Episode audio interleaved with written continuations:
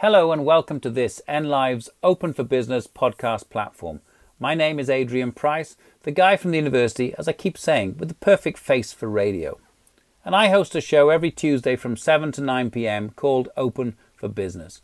Open for Business celebrates the very best of business in Northampton and Northamptonshire and brings together business, civic, charity, and indeed academic leaders to talk about the business environment, to talk about initiatives and projects, especially where, they're, where they are all working together for the good of the community. So, enjoy these extended interviews on this podcast. They're now set up as a standalone for you to savor and uh, to learn from some of the movers and shakers in the county. Enjoy. So now we're going to hear from another success story in terms of a charity working and looking to work more closely with uh, local businesses. But um, I'm delighted to welcome on uh, Open for Business David Aparicio, uh, MBE. He's the founder and chief executive officer of the Chrysalis Foundation. It's a different chrysalis actually to the one that you might have heard me mention about before. This is spelt the correct way. And um, David does, uh, well, he has a whole program of events that Chrysalis arranged. But uh, David, welcome to the show, and perhaps you can tell us a little bit about Chrysalis. Thank you. Hello, Adrian. Well, the Chrysalis program started because I'm a magistrate, basically, and I got so bored of seeing the same people in front of me in court over and over again. I could moan about it like everyone else, or I could do something about it. I was quite lucky. I used to be head of learning development in the Royal Mail for 20, 30 years. And I had the luxury of being able to spend tens of millions of pounds of Royal Mail's money over that time, putting hundreds of thousands of people through learning development programs. So I know a little bit about learning, development, behavioural and people change. So I wondered, why is it that so many people that go to prison reoffend? And over the last 20 years, up to 75% of people that go to prison reoffend within two years of leaving prison. So I took that as a, a failure rate, 75% failure rate. No other industry can cope with that. But guess what? For some reason, we were accepting it with um, the prison population and ex-offenders. So I set a task, could I help to reduce that amount? So that was the starting point, Adrian. Very valid, very noble indeed. So this was when, David? Back in 2008, I didn't realize that I was starting this up at the worst economic downturn the world has known. So it's been a very uphill battle to keep going through that time. Mm. And your funding comes from where? Well, funding originally, I funded the program myself for the first five or six years because I, I wanted to make sure I had something that worked before I was cheeky enough to ask people to pay for it. But, but for the last five or six years, it's actually been paid for by prisons. And we have also won um, quite a few bits of grants. So we've won money from the big lottery and other things as well. Excellent. Remarkable uh, that you put so much personal time an effort into this. And this, I guess, is what um, led to you being recognized for this uh, with your MBE. When, when did that happen? Well, yes. What's happened is, as I said, the reoffending rate is quite high. And what, what I was trying to look at is how can we make a difference? So I'll use a couple stats just quickly off my head, off the top of my head. In from September 2012 to today, we've offered, for example, 1,310 spaces on the Chrysalis program. And would you believe we've had 1,306 people complete the program? Mm-hmm. So it's a remarkable retention for a voluntary program. So once people hear about it, they attend.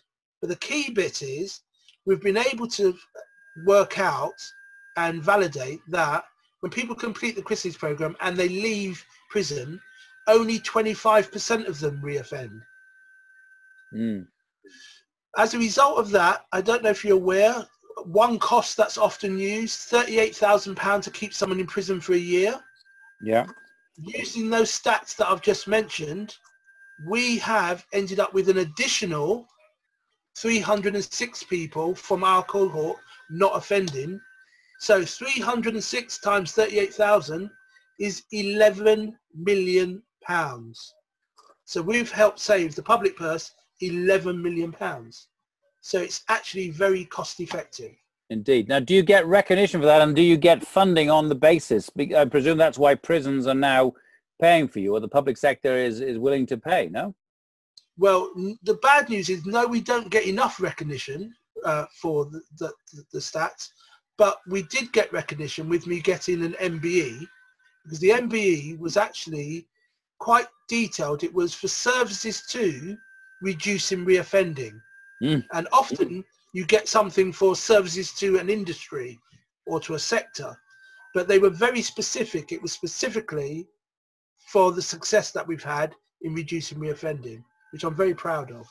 No, indeed. Well, tell us a little bit about how you do it, because there is a program, isn't there, that you um, you take your your clients through. Um, can you give us a little bit of uh, an insight into what that program involves? Yes. What what I did was I wanted to. I, I went back to my experience when I used to work, and I thought that what were the most effective programs I've either delivered or had run or participated in over the last 20 30 years and i wondered what would happen if i took some of the most best world-class programs in the world and applied them to the offender population i was quite lucky at the time i knew the late dr stephen r covey who yeah. wrote the seven habits of highly effective people so I asked Stephen, could I use his material in the program? I also know Edward de Bono. So again, I asked him, could I use his material in the program? So basically, I went around and looked at the most effective things, and I've taken all of them and put them into one program. And what program, we basically sorry, go, so go ahead. No, sorry, David, sorry to interrupt. Go ahead.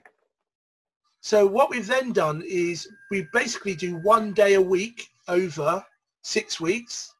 And that gives individuals enough time to internalize their learning on each session. It also means it's up to them if they come back. And I think it's important to that they're coming back because they want to. So what we've done in that is we've taken them through understanding themselves, how they communicate, how they interact socially with other people, but really important, their thinking skills. So um, again, Edward de Bono said, intelligence is something that we're born with, but thinking is a skill that must be learned. And I think this is one thing that many of the individuals that I work with, um, the many of them, it sounds rude, but they don't know how to think. So we need to reignite that, show them effective and successful ways to think. Um, and yes, there's an element of risk taking, but do some good thinking and end up with better outcomes. And so the six-week program. So do you have a sort of title for each day or each session? What do yes, you cover? The, yes. So what we do is on day one, we call day one "Know Thyself," and it's about getting them to understand. There's no them or they doing anything to you. Guess what? Most of the time, you're doing it to yourself. Mm. You're sabotaging yourself with certain behaviours. Module two is called personal leadership. And this is about getting people to understand the importance of taking control and also starting inside out. Start with yourself and correct yourself, get yourself to how you want before you start telling everyone else what to do. Then we go on to interpersonal communication skills on module three. And that's really to give people an understanding that many of the things that they do have, if they speak in a certain way, there will be a, a, uh, reciprocal way back. And many people don't understand that. And once you know, you can actually tailor how you communicate to be more effective.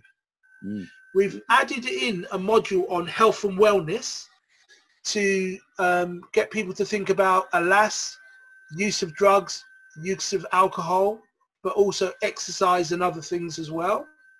And then we go on to module five, which is called thinking differently and we do do a bit of work with regard to um, Dr. Edward de Bono's six thinking hats to give them problem solving solutions to think more um, logically about how to solve a problem. And in the final module, we call it presenting yourself effectively. And that's really helping people to uh, prepare a CV, understand the whole process of applying for a job, filling in application forms, and getting ready for interview.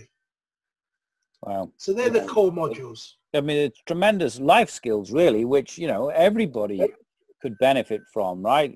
My students, me, I mean, I think we're all learning all the time. Now, some of us perhaps have had the opportunity to go through many of those or we already have, you know, trained minds, but it does seem to me that, um, as you say, you've taken from the private sector doing it for a large organization, you've adapted it, You've got some, I mean, those names certainly mean something to me. Edward de Bono, uh, I love the Six Thinking Hats um, system. Stephen Covey, of course, very, very um, famous book indeed. And, and no wonder you're getting the sort of results. But, you know, do you get any resistance during that process? Are there moments, you know, in session two or three where some of your clients sort of want to give up or don't get it or? in fact, it's actually session one. Session one's fascinating. And um, what happens is I on that first day, I don't know how many people are coming. I don't know how engaged they are. I don't know how they're going to react to the material. So session one is really interesting. And the mission is if we can engage them by lunchtime, they will be here for the rest of the course. And that's what we do. We engage them by lunchtime and then they're there forever. And it's fantastic. Who delivers this? Just you, or do you have a team now that help you? When I scale up, um, I train up other individuals to help train the program. So I've got several people that have trained the program. At the moment, we are working in one prison in HMP Oakwood with an amazing governor, John McLaughlin. He's absolutely fantastic. Uh, and he's given us so much support, but also recognised the impact the program has had in changing the culture and the environment of the prison. Mm. So that's been really a partnership that we've been working with. Wow. And how has COVID affected your work, David? Well, uh, again, going back to HMP Oakwood, they were a bit ahead of the curve before we ended up with lockdown. So they put in place stringent, you know, hand sanitization before you go in, in the prison, before you come out. And they even had an officer on the gate so that you couldn't go in unless you showed them that you'd actually cleaned your hands on the way in. Um, which meant that the prison in some ways was quite a sterile environment. So, and they even had a sign in the reception saying, if you are ill, don't come in here, go home. So they kept the place uh, uh, COVID free and they isolated the older gentlemen as well. And so initially we were able to still work for a bit. Mm. But when it got to where the, the levels were starting to go up, it was decided that we would shut down for the moment. The sad thing is was halfway through a program. Um, and so what I've done in the interim is see whether or not I'm able to deliver the program um, online. So I've identified an individual um, that's approached me, uh, wanting to do the program, and he lives up in Liverpool, and of course I'm in Northampton. Yep. So we've actually done the whole of the program. We've done 10, 10 sessions online over the last six weeks. And so he's completed the whole program online via Zoom. And it's been really fast. So I, I mail him the books, the, the, the, the handouts that he has to have. It's all in one book for each module, and it's worked really well. I'm really pleased. So that's something you're going to build on and perhaps continue after we, we social distancing comes to an end then? Yes, I think there's also an opportunity for some individuals even inside prison. Some of them, they don't work well in groups and they don't work well with others. Mm. So there may be a greater opportunity to be able to have people separate but still doing the same program. Um, and it also means that we could potentially do a program with one person here, one person here, re- remotely all over the country, and it's we still know that the program works even done through a re- uh, in a remote context. Gosh, well, this is a, a remarkable story, David. Um, you know, how do people find out more about you, and what help support do you need from society, from the community, from people, from companies? Yeah. Um, easy to find out more. Um, www.chrysalisprogramme.com and chrysalis with a Y and program double M and an E. so that's okay. www.chrysalis program, the UK way, not the American way, dot com. Yes? Dot com. Brilliant. Um, now, um, if one of the things that I really need is a key bit that stops people from reoffending is getting a job. Mm-hmm. So I would ask any employers out there to come and talk to me and I would show them that one, 70% of people that have gone to prison have not committed a violent offence. Most people don't know that. These people aren't going to come in and be violent individuals. So I need organisations to give individuals a second chance. I call them returning citizens, second chance. Um, so any employers that would be interested, and I promise that when you meet the individuals that have gone through the program, you'll be very impressed with their capability. Wow. Well, so that'd be go. the first yeah. thing. Brilliant. Yeah, keep going. Um, the second thing is that um, we need to look at other ways to give people opportunities to volunteer, work placements and things, especially when they're on their way out of the prison, when they're doing release on temporary license, ROTLs, or they've just come out to give them some work experience. The other side is that we're now going through a time, um, and I don't want to get into politics with Brexit, but many industries are now falling short as a result of some decisions that we've made as a country. So I know construction, hospitality, agriculture, they're struggling to get all the workforce they need. Yeah. We've now got a, a, an untapped talent pool that are in prison. And many of the individuals in prison, they're not all illiterate and innumerate. Many of them have gone into prison with qualifications, with skills, with work experience. And when they come out, in many instances, some of them are unable to use that for quite a period of time. So we need to tap into that untalent, uh, untapped talent pool um, to, to benefit our country at the moment. Mm. Okay. Do you work with any companies on a long-standing basis already or as a strategic alliance? Well, the, the key organisation I work with at the moment is called Positive Transformation Initiative. And the amazing guy, uh, Dan Brown, he's helping me to create greater reach with the Chrysalis program. And for example, uh, he's creating a network of networks for organizations that are like-minded and have a view that doing good things is good business. It makes you feel good, but it has a, a public benefit. Mm. So he's grouped together some amazing individuals. And to give you an example of one of the ways that he's helped me straight away is I have to print my workbooks. And when I print my workbooks, uh, it costs uh, thousands of pounds to print my workbooks. So he's spoken to Ricoh, and Ricoh have printed all of my workbooks for free to support the program. And that is just fantastic. So PTI, or Positive Transformation Institute, uh, have given us greater reach They've also helped in helping me digitalize the Chrysalis program by helping me with providing a platform, a learning and development platform, which we're developing now. In fact, later on today, I'm on a, a session doing more on that so that we can provide a different format, online format for Chrysalis that can also support people when they've left prison and provide signposted additional learning and guidance to help them keep on track. Wow. Well, David, I think this is a tremendous scheme. I know we've been trying to get a day when I can come and join you, and um, finding a day to out of the university was a challenge, but it will happen. Or maybe I have to sit in, if I may, on one of your online sessions. But um, I think this is remarkable. It's it's uh, little known in the town and the county. We need to help you change that. But you're working nationally, aren't you? Not just in in in yeah. this area. Yeah. Um, I work anywhere. And the, can I just butt in? One thing is, the Chrysalis program is not an offender program. It's just a program because of my personal passion I am using with returning citizens and people in prison. But we've also used it with the homeless, the unemployed, ethnic minorities. Yeah, we've used it with school children. We've even run it with businesses. And when we run it with businesses, most businesses say it's the best program they've ever seen.